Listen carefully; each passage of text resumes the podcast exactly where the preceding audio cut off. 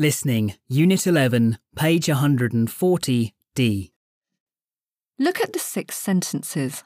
You will hear two friends, a boy, Robin, and a girl, Anna, talking about a school trip abroad.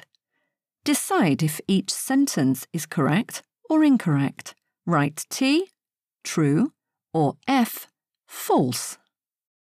Hi, Anna. I haven't seen you for some time. Where have you been? Didn't I tell you?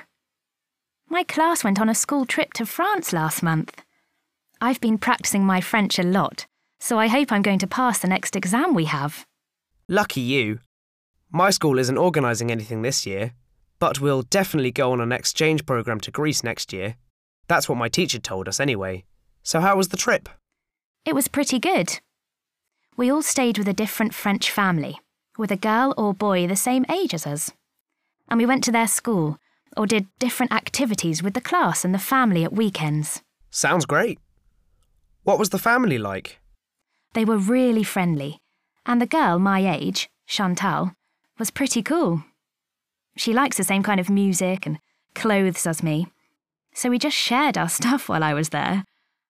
At first, I felt a bit shy and embarrassed because my French wasn't that good, and I found it difficult to communicate with everyone.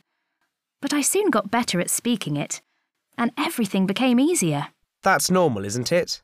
It's great you had to speak and listen all the time. My teacher says that's the best way to learn a language. So, did you visit any nice places or do anything interesting? We did. One weekend, I went skiing with my host family and Chantal. I've never been skiing before, so it was quite hard. But by Sunday, I could get up every time I fell over and start again. Oh, and we went to Paris, of course.